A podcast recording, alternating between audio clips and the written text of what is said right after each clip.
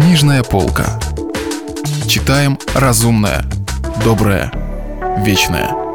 Радио «Комсомольская правда». Александр Дюма. «Три мушкетера». Читает Стас Бабицкий. Продолжение.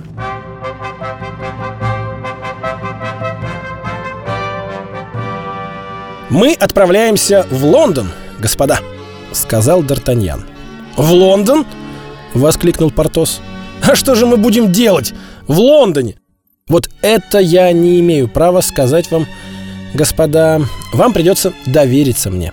Но для путешествия в Лондон нужны деньги», — заметил Портос. «А у меня их нет». «У меня тоже», — сказал Арамис. «И у меня», — добавил Атос. «А у меня они есть», — сказал Д'Артаньян, вытаскивая из кармана свой клад и бросая его на стол. «Вот в этом мешке 300 пистолей. Возьмем из них каждый по 75. Этого достаточно на дорогу в Лондон и обратно. Но, впрочем, успокойтесь. Мы не все доберемся до Лондона. «Это еще почему?» — спросил Портос. «Потому что, по всей вероятности, кое-кто из нас отстанет в пути», — уточнил Д'Артаньян. «Так что же это, мы пускаемся в поход?» — спросил Арамис. «Да, и даже в очень опасный, должен вас предупредить». «Черт возьми!» — воскликнул Портос. «Но раз мы рискуем быть убитыми, я хотел бы, по крайней мере, знать, во имя чего?» «Легче тебе от этого будет?» — спросил Атос. «Должен признаться, что в этот раз я согласен с Портосом», — сказал Арамис. «А разве король имеет обыкновение давать вам отчет?» «Нет, он просто говорит вам, господа, в Гасконе или во Фландрии дерутся. Идите драться. И вы идете. Во имя чего? Вы даже не задумываетесь над этим. Д'Артаньян прав, сказал Атос. Вот наши три отпускных свидетельства, присланные господином Детревилем. Вот 300 пистолей, данные неизвестно кем. Пойдем умирать, куда нас посылают. Но стоит ли жизнь того, чтобы так много спрашивать? Д'Артаньян, я готов идти за тобой. И я тоже, сказал Портос. И я тоже, сказал Арамис. Кстати, я не прочь сейчас уехать из Парижа. Мне нужно развлечься. Когда же мы отправляемся? Спросил Атос. Сейчас же. Нельзя терять ни минуты, ответил Д'Артаньян. Эй, Гримо, Планше, Мушкетон, Базен! крикнули все четверо своим лакеям. Смажьте наши ботфорты и приведите наших коней!» В те годы полагалось, чтобы каждый мушкетер держал в главной квартире, как и в казарме, своего коня и коня своего слуги. Планше, Гримо, Мушкетон и Базен бегом бросились исполнять приказания своих господ. «А теперь, — сказал Портос, — составим план компании. Куда же мы направляемся прежде всего?» «В Кале», — сказал Д'Артаньян. «Кале — это кратчайший путь в Лондон». «В таком случае, вот мое мнение», — начал Портос. «Четыре человека, едущие куда-то вместе, могут вызвать подозрения. Д'Артаньян каждому из нас даст надлежащие указания. Я выйду вперед на Булонь, чтобы разведать дорогу.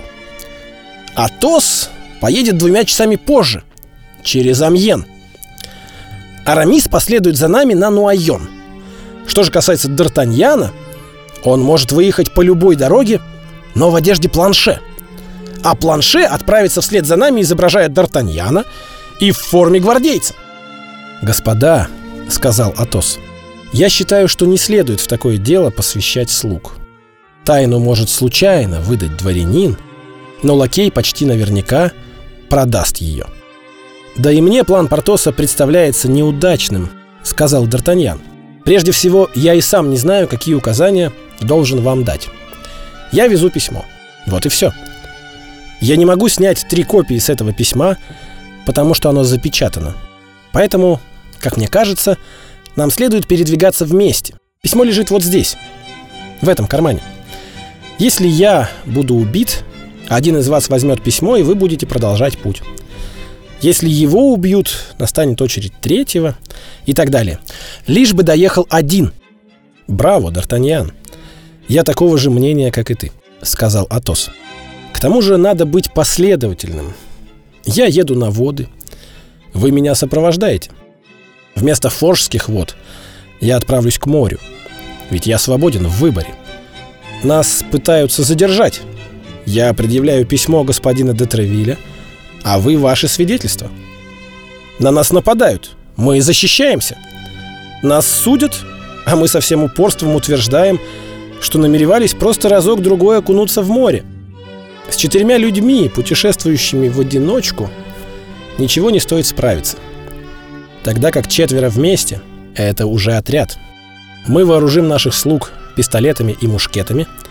Если против нас вышлют армию, мы примем бой.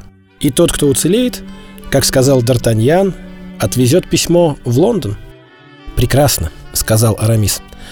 «Ты говоришь редко, Атос, но зато, когда ты заговоришь, ты не хуже Иоанна Златоуста. Я принимаю план Атоса. А ты, Портос?» «Я также», — сказал Портос, — «если Д'Артаньян с ним согласен. Д'Артаньян, которому поручено письмо, ну, естественно, начальник нашей экспедиции. Пусть он будет решать, а мы выполним его приказания».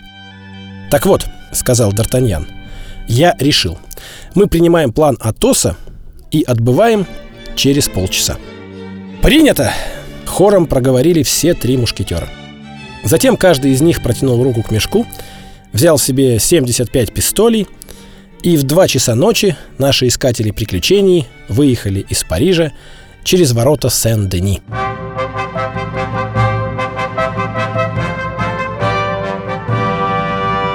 Продолжение романа слушайте завтра. Если вы пропустили главу любимого произведения или хотите послушать книгу целиком, добро пожаловать к нам на сайт kp.ru слэш радио раздел «Книжная полка». Книжная полка. Читаем разумное, доброе, вечное.